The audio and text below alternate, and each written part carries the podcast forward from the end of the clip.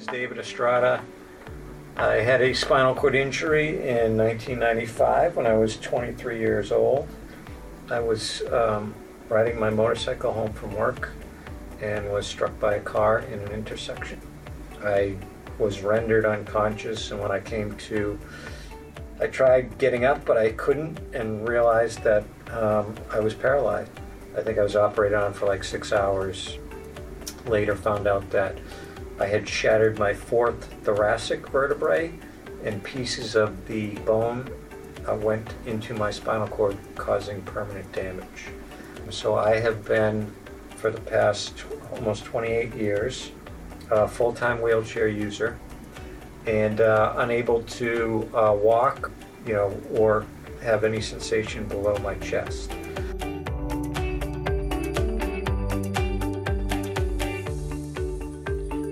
Welcome to Finding Strength, the Spaulding Rehabilitation Podcast, where we'll try to connect the dots between rehabilitation research and the people who are most impacted. This production is a collaboration between the Model Systems and the Rehabilitation Outcomes Center at Spaulding.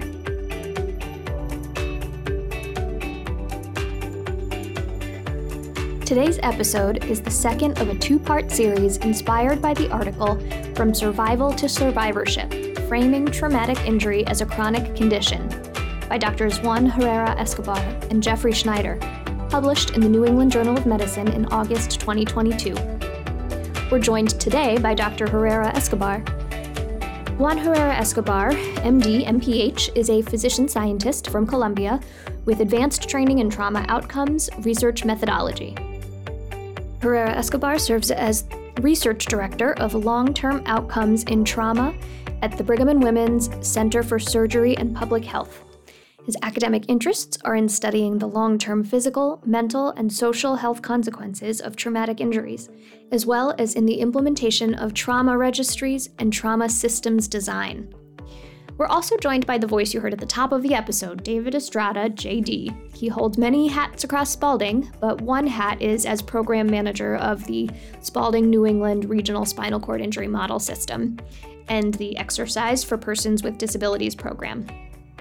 He represents United Spinal Association as a peer mentor, board member, and former executive director of its Greater Boston chapter, as well as a national chapter liaison. Living with a spinal cord injury and a wheelchair user for the past 27 years, he has focused on consumer led advocacy locally and nationally to promote high quality services for better healthcare management and access to resources for the SCI community. For nearly a decade, Dave was an Athletes with Disabilities coordinator for the Boston Marathon and continues to promote adaptive sports participation. I'm your host, Shanali Gaudino. I'm an occupational therapist and I've been working at Spaulding for over 10 years. I'm the administrative director at the Rehabilitation Outcome Center at Spaulding, and I'm on a mission to build bridges amongst our community of clinicians, researchers, and people with lived rehabilitation experience.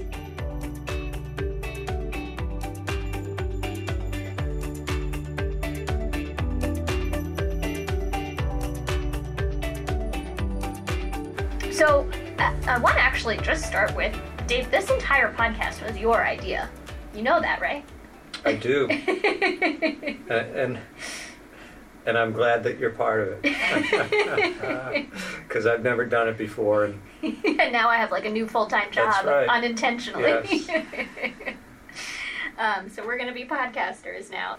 But what was the idea that you were trying to achieve? The I think the idea was and always has been how do we demystify medical journal articles, especially geared towards the people they're written about who usually never read them. And just to kind of bridge that gap between the researcher and the population that the researcher is studying and reporting on. The other part of me wants to attract the population into the environment in terms of research and care and treatment within the healthcare system. Because there, as I mentioned, there are a multitude of barriers to the healthcare system after you have a traumatic injury. And my feeling is that the more people with those traumatic injuries working inside the healthcare system will eliminate those barriers much more quickly. If you caught our first episode, you learned about the burn injury model system from Jeff Schneider. I asked Dave to define the model system in his own words since he works for the spinal cord injury model system.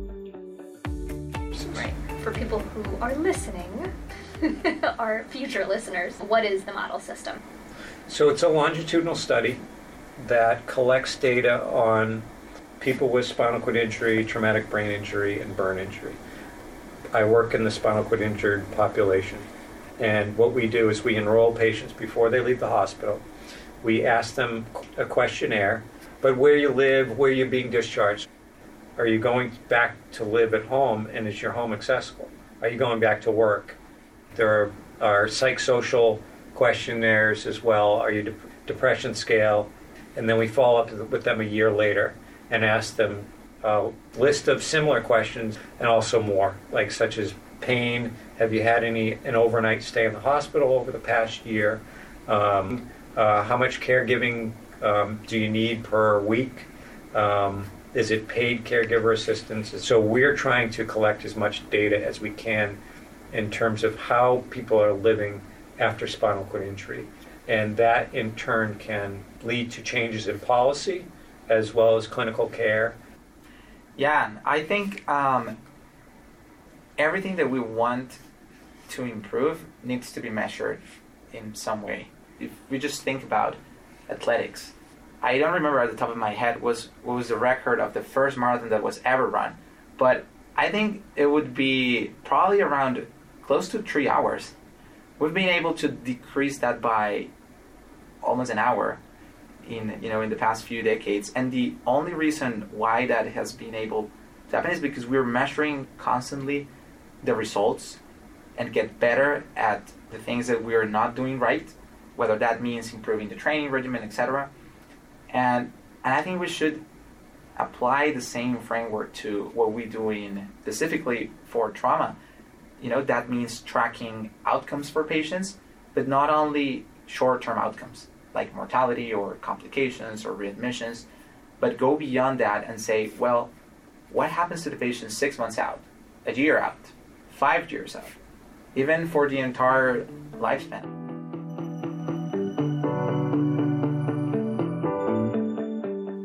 Perspective piece by doctors Herrera Escobar and Schneider outlined not only the current challenges in long term outcomes of trauma care, but also a recipe for solutions. They write Providing comprehensive care for people with traumatic injuries requires a robust trauma system. Current trauma systems have inadequate follow up processes to meet the psychosocial and rehabilitation needs of injury survivors, and they often aren't set up to address the critical role of social determinants of health in recovery. An important step toward improving outcomes and recovery experiences among people with traumatic injuries could be to classify such injuries as chronic conditions. I asked Juan to tell us more about what inspired this article.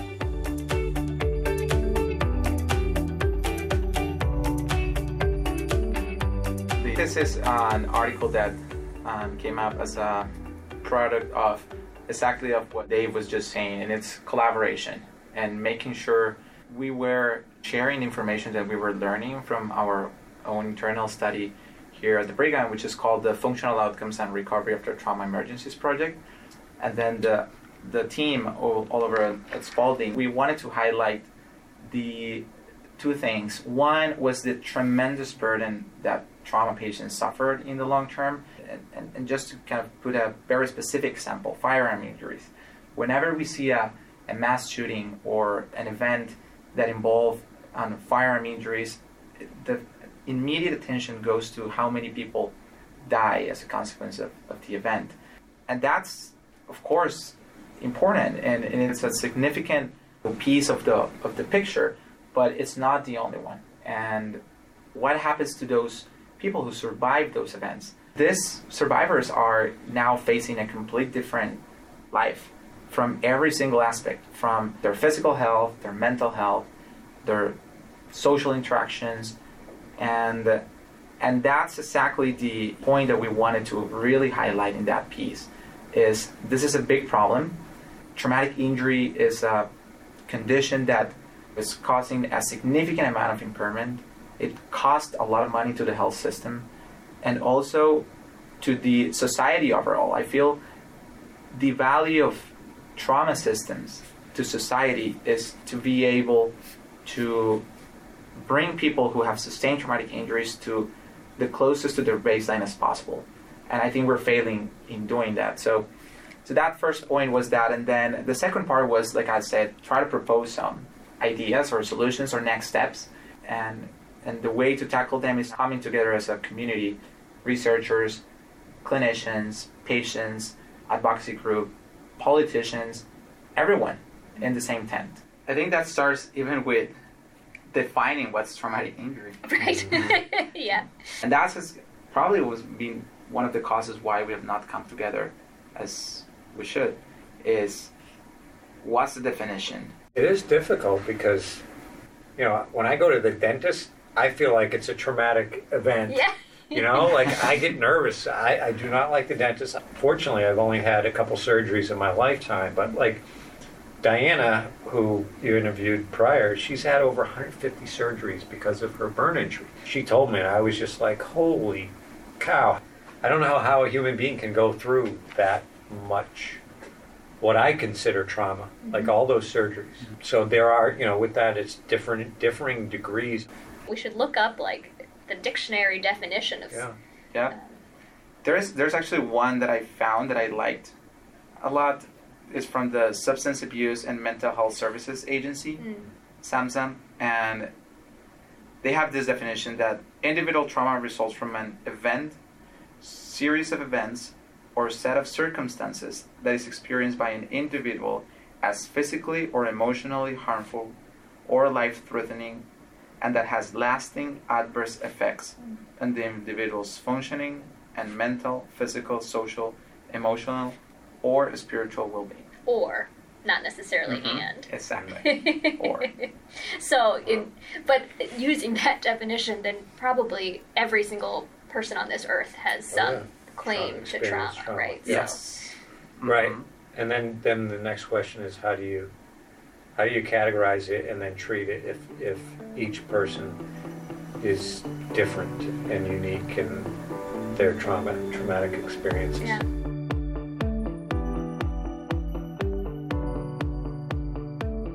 Juan, you worked in Colombia.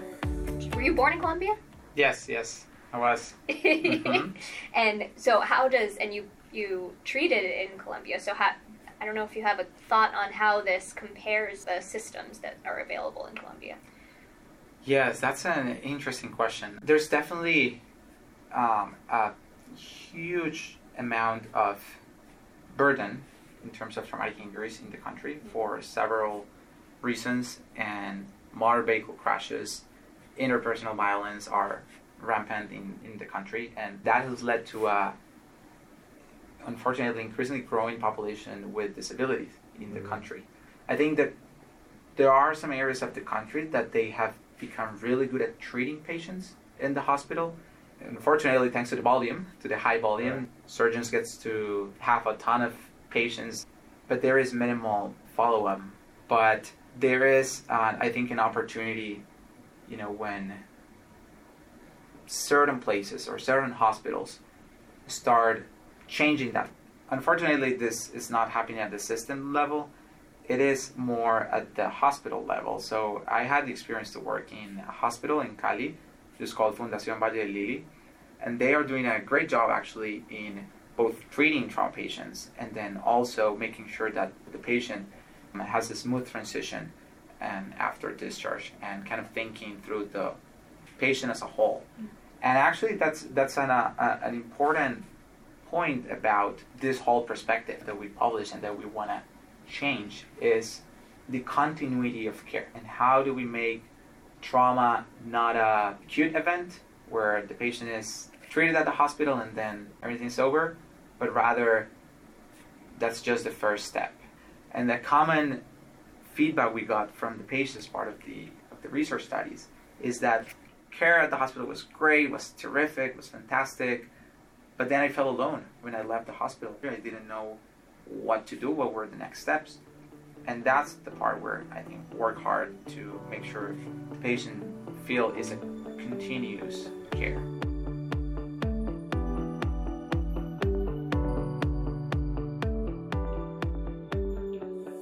Um, I spent three months in the hospital and immediately discovered how difficult it is to navigate the complex healthcare system uh, that we have here in the United States uh, as a person living with a disability.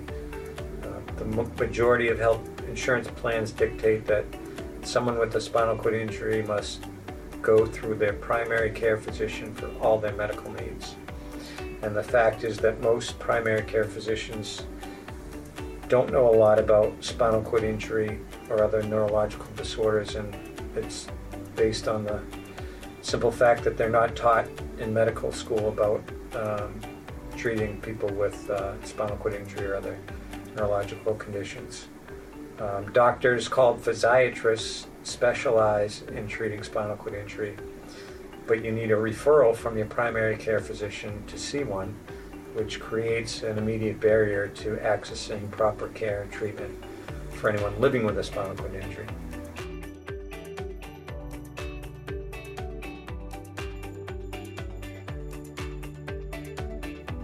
Dave's story highlighted a lot of the same themes we heard from Diana in our first episode and Juan's experiences in Colombia.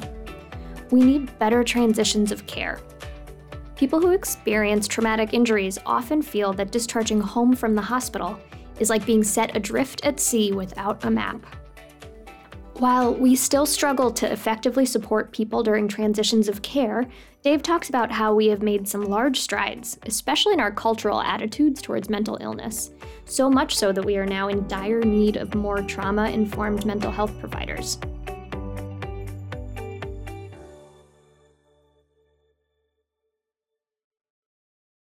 things are so much different now than they were when I was first injured. Trauma care was there in terms of a psych- psychologist would come into my room and try to talk to me.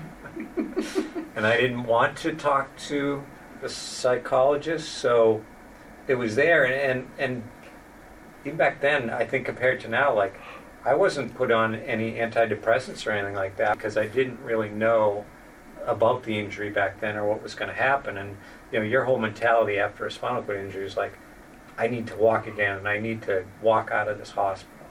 Um, it wasn't like on the minute details of, you know, this is, you know, this is how you use a wheelchair. This is how you're going to navigate the world from now on, and this is how your your self care. Um, minute details. Right, right. and and you're not, you know, you're not thinking about that. Yeah. Um, you know, you're just thinking about recovery. So there's a there's a lot of a lot of different things, and and again, I'm optimistic because I've got my own longitudinal, personal longitudinal, you know, aspect of of how things have changed over over you know almost three decades. And you said that at the beginning you had a psychologist come and talk to you. Did you ever get sort of follow up care from anyone?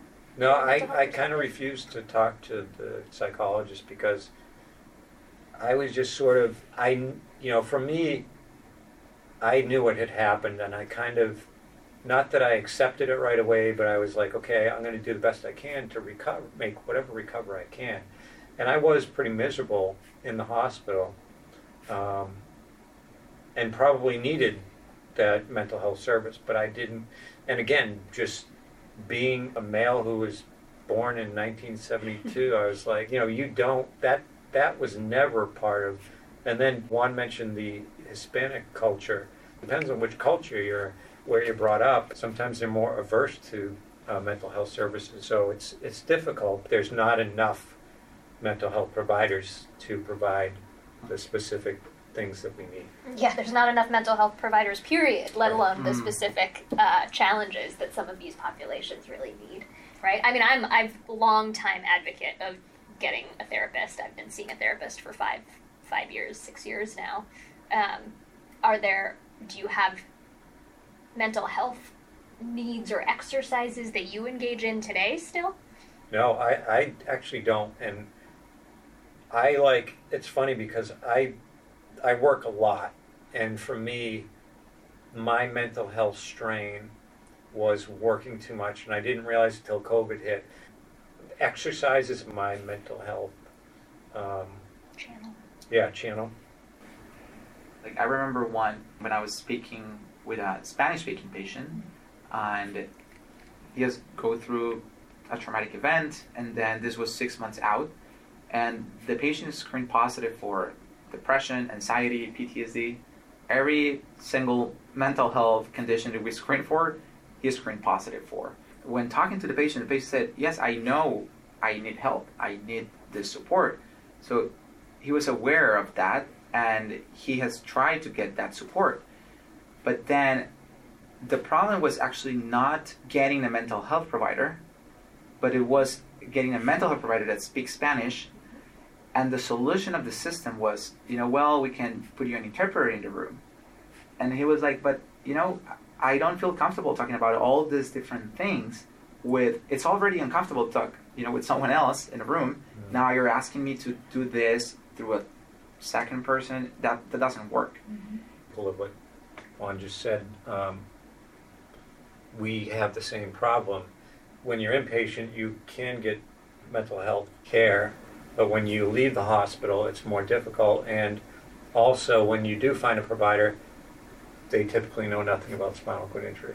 So, a lot of feedback that we get from when we're doing support groups or peer mentoring is like, yeah, I found somebody, but I don't feel comfortable because they don't know what I'm really about spinal cord injury or what I'm going through, which I find is fascinating because it's a trained mental health professional that that the person they're trying to help can't relate to, you know. Um, so it, it, it is a problem.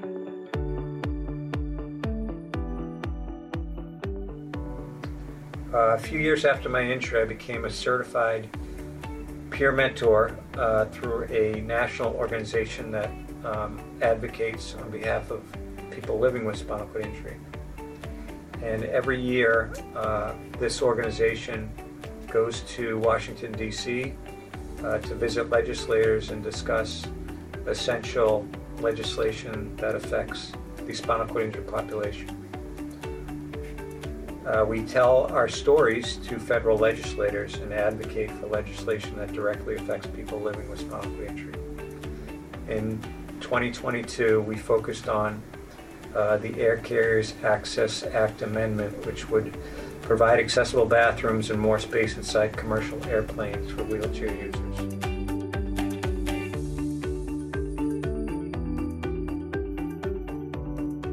Dave and Juan both see the importance of finding our commonalities, learning to speak the same language, and joining forces to achieve our shared goals in addressing universal social health needs.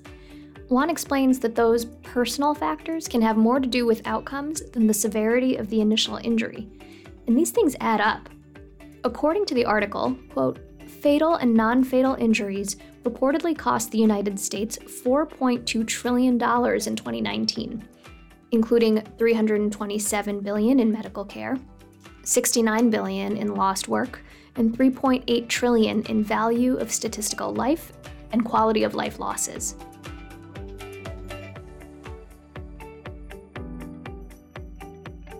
uh, there's a, a fun anecdote about when we were writing the piece and we were putting together some of the initial numbers that you know that are in kind of in the intro of the perspective and and we both thought that was a typo that it, it was unbelievable how we were spending that amount of money. And we like triple checked that when we submitted to the journal. Then they asked us like can you send a reference for this thing? So it's it's striking. So i think we we we have an argument from both the patient aspect, the quality of life, what we're doing to improve the patient's recovery, and also for the economic stability of the system. I'm also involved in what's called the Disability Task Force through Mass General Brigham, and it's one of the things that we're we're trying to identify where we can do a better job in electronic medical records, identifying disability. So we're trying to do provide better services to those with disabilities based upon their medical records. Yeah, and I think that's one of the key gaps in terms of the data that we have. I think we've gotten better in collecting outcomes that are more aligned with the patient needs. And so things like quality of life, the mental health screenings, pain, return to work, etc. We're I think pretty good now in terms of that type of data, but then on the other side, we need to get better at understanding or collecting data on the things that predict those outcomes. Mm-hmm. And social determinants of health uh, are probably at, at the top. Because the, if we have the data, then I think we'll, we'll have a better picture of to treat patients and then understand all the complex relationships that happen between those those two things. A common thing is what's the role of the clinician and what's the role of the hospital in addressing this type of things. And ultimately, if we want to improve the patient's health, we need to do that as well. You know, we ask physicians whether you know they want to prescribe this type of services to patients. They all, most of them agree. Eighty-five percent of of physicians, like four out of five, would say that they would prescribe all these things if possible. They would prescribe things like transportation and better food and exactly like the top things would be exercise, fitness yeah. program, yep. nutritional food, transportation assistance, employment assistance, adult education, housing assistance. In contrast, 80% of them are not confident in their capacity to address these needs. So it's mm-hmm. it's important that we start shifting the treatment from the specific symptoms, right, like the pain, etc., and do that together with addressing the social needs. Yeah, it makes me wonder though whether or not physicians or what type of physician is the right vehicle for us to deliver those solutions, right? It needs to also be um, other disciplines, right? We've got social work, occupational therapists. To be honest with you, I think are underutilized mm-hmm. in that yes, in that space. As we become more inclusive, things will change. It's just, it's going to take time. Yeah, and actually, so one of our projects is funded by the United Against Racism initiative. So the name of the project is the Non-English Speaking Trauma Survivors Pathway. So it's the NEST pathway. And the whole purpose of that pathway was we need to do something to help non-English speaking patients navigate better the healthcare system. Mm-hmm. So we started with Spanish speaking patients and there was three interventions that we started. The first one was to uh, implement universal screening for social determinants of health, for um, assessing the risk for developing poor outcomes in the long term. And the second piece, which I think is probably the most critical one, is having a community health worker that kind of bridges that transition from the hospital to the community and someone that they feel is part of their team, part of their culture. So, so we were lucky to have Anna, who is our community health worker, helping on Spanish-speaking patients and and navigate through all that process. And and the third part is giving the patients some tools so that they can um, better navigate the system. So one of them is it's actually it's called the Jeenie app, which is it's like the Uber for translation services. Mm-hmm. So it's accessing a translator in real time, just 20 seconds, wow. hit a button, and then they're connected with someone who's sitting somewhere else in the world mm-hmm. and translate, um, you know, for the patient. So, and, and the whole concept of this pathway is specifically what Anna is doing for the patients. We think of as framing the traumatic injury as an opportunity to change or impact the patient life yes. in their environment, in their social conditions, in everything. In and of itself, the trauma event, like no one wants to have one, but if it already happened, let's use it as an opportunity to fix many things that have not been fixed. And it's connecting patients with multiple services and actually some of these services is, is interesting because it's not that they don't exist they are already there mm-hmm. but patients don't know they are available mm-hmm. And just having someone that connects them with those resources is it's making, a, I think, a, a significant impact. That's one of the biggest problems in this country. When we do talk about how there's a lack of continuity in Colombia. We have a lot of good programming in this country, mm-hmm. but people don't know it exists. There's, it's almost like there's too much, and we don't know how to point people to it. But I'll be interested to hear what people's reactions are to that idea that trauma is like the gateway to being able to help you in all aspects in all of these different areas of your life. Because you know i could i could imagine somebody saying well i'm not going to pay for fixing this person's entire life. But what we know is that it's already happening in the other direction. The same trauma for me someone with resources is going to affect me much less than the same exact trauma to somebody who doesn't have the same resources or education or background as I do, right? The same exact injury. So if you're giving both of us the same exact intervention, you're going to have different outcomes. So we have to give a different intervention to somebody who doesn't have the same resources or has different barriers, meet, meet the barriers that exist.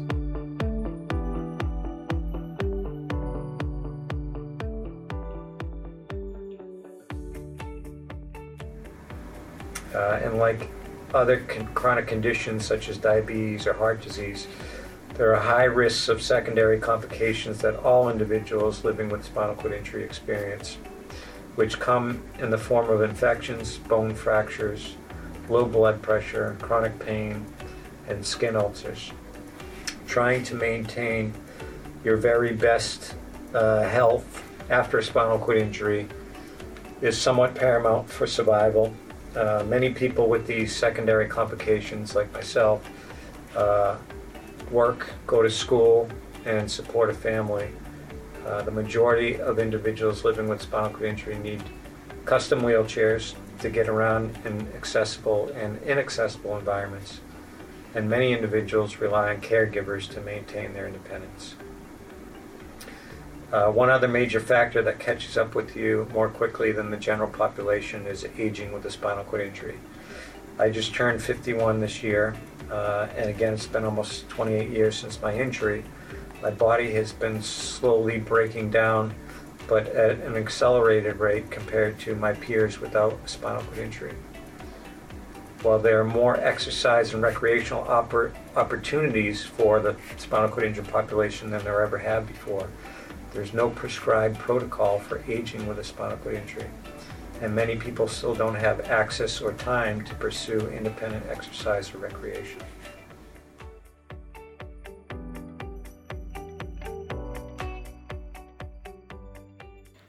I worked for several years in Spaulding's skilled nursing facility and saw firsthand how unprepared most of us are to deal with the complications of aging. Dave's story shows us how that mental block, which is maybe just part of human nature, is even thornier for people with spinal cord injury.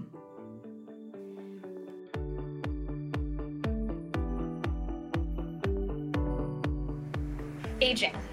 Yeah, so it's kind of finally being recognized. Jeez, I had a good friend pass away, good friend with spinal cord injury pass away last, so last year, the year before I just went to a wake of another good friend of mine with a spinal cord injury. A lot of it is just it's system breakdown, right? So, you know, we, we all know like your skin is more um, vulnerable.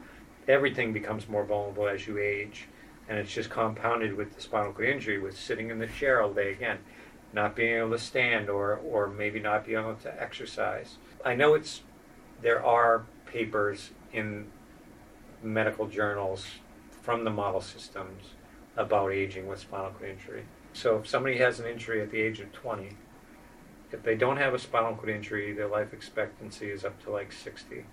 If they do have a spinal cord injury and it's a high level injury, it's it's about 10 years from the injury and then it just increases with the with the lower level of injury. You know, I've been completely independent because I'm a T3 paraplegic and I have function, full use of my upper body.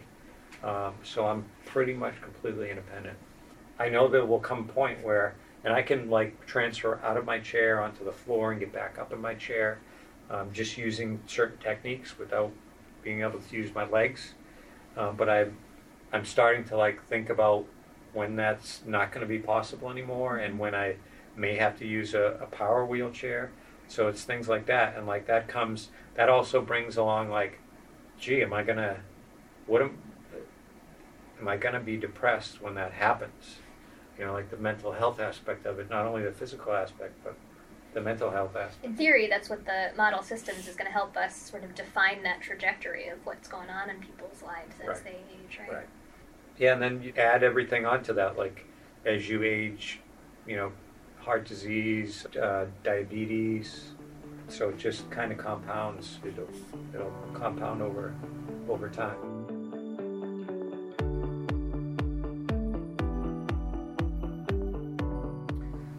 Uh, for the past six or seven years, I've been involved with the spinal cord injury model systems research. Um, and one of the many studies that have been done is a study that people with spinal cord injuries should stand. We spend most of the time in our wheelchairs, and staying healthy, uh, which includes standing, is essential for our population. Uh, it's beneficial for bone health and maintaining blood pressure, amongst other things. After a spinal cord injury, a person using a wheelchair s- sits all day until they go to bed. And technology has brought about wheelchairs that can enable individuals to stand. However, they cost more than a standard wheelchair, and insurers won't pay for them because they're not considered a medical necessity. So most individuals with spinal cord injury are denied reimbursement for a standing wheelchair and relegated to sitting most of their lives, which is detrimental to anyone's body if done for extended periods of time. This example from Dave is one of so many stories about how rehabilitation research can propel us forward, particularly when the central aims are fully aligned with the needs of the community that's being served.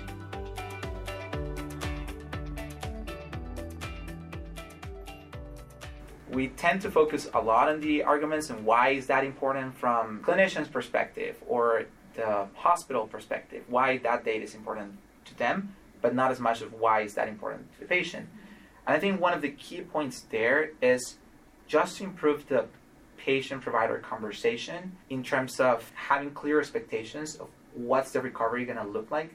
The first question that the patient have when they are at the office is when I'm going to be able to do this activity that I used to do in the past, or how it's going to look like in the next six months, year, and so on. So we should be able to answer those questions. And the answer to those questions should be informed by robust data and not just the experience of that particular clinician. We need the data to do that.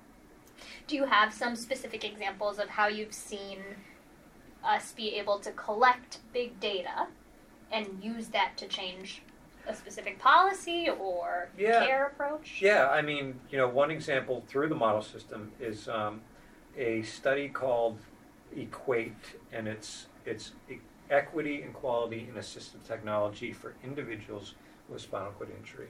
Equate has been going on for I think almost 15 years. It's a questionnaire and an interview about um, assistive technology. Uh, more specifically, it's wheelchair uh, based. So people who are use, using wheelchairs, they make the model any like failures or repairs that they've they've done or had to have done. And as I mentioned, we went to Capitol Hill in 2022 to talk about the standing portion of the wheelchair. So this concrete data information has been used to implement policy change and approach uh, legislators so that we can have better equipment. But there's always it's always a constant battle because it's it's about money, and we need our wheelchairs to live independently, and technology has come a long way. Wheelchairs are extremely lightweight now; they're extremely reliable. Um, but now we're at this point where wheelchairs enable you to stand, and insurance companies don't want to reimburse for it, or CMS doesn't want to reimburse for it. So we're always continuously advocating for better reimbursements for equipment that, that we need and will improve our quality of life. Dave, I'm actually curious. What are your thoughts on, or how can we increase our presence in Congress, and how we can become better at advocating for traumatic injuries? You can do this through the government websites or any like advocacy, um, nonprofit advocacy organization. And you can easily type in where you live, it will tell you who your legislators are, and you can write to your legislator. So, and all the emails that legislators receive are read. Anybody can do it. So, and, and I always thought of like, why aren't doctors more involved in, in advocacy and policy? Um, and at Spaulding, along with the Disability Task Force, I think we wrote two or three letters. One was to the Massachusetts State Legislature is on housing um, to increase more accessible housing for wheelchair users, as well as um, access to workspaces, not workplaces. Workplaces have to be accessible. Uh, federal workplaces have to be accessible but workspaces don't. For instance, the room where like a little kitchen um, in, at your work doesn't have to be accessible.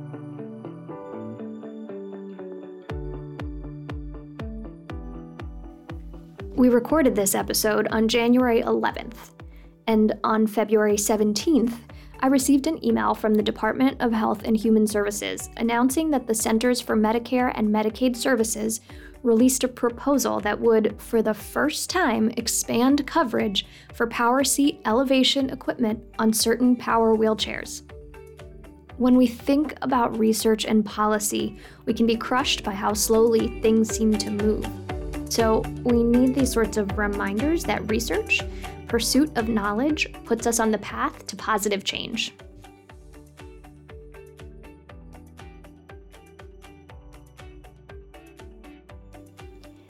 If you've enjoyed this podcast, please know that liking, subscribing, and sharing is essential to sustaining our work.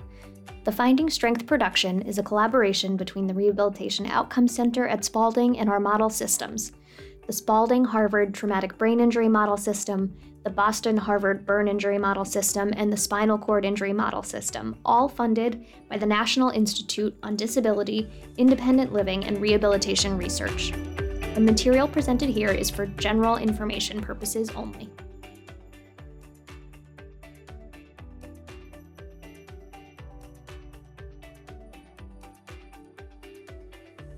Originally from Colombia, actually from the world capital of salsa, Cali.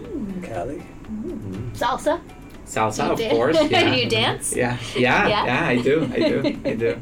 It's actually there's actually a, a couple good places here to go dancing salsa. There's called one called Havana mm-hmm. and La Fabrica, both in Cambridge. Nice. They're they're nice and yeah, but but pretty much every every Latin rhythm I like. Mm-hmm. Merengue, reggaeton, bachata,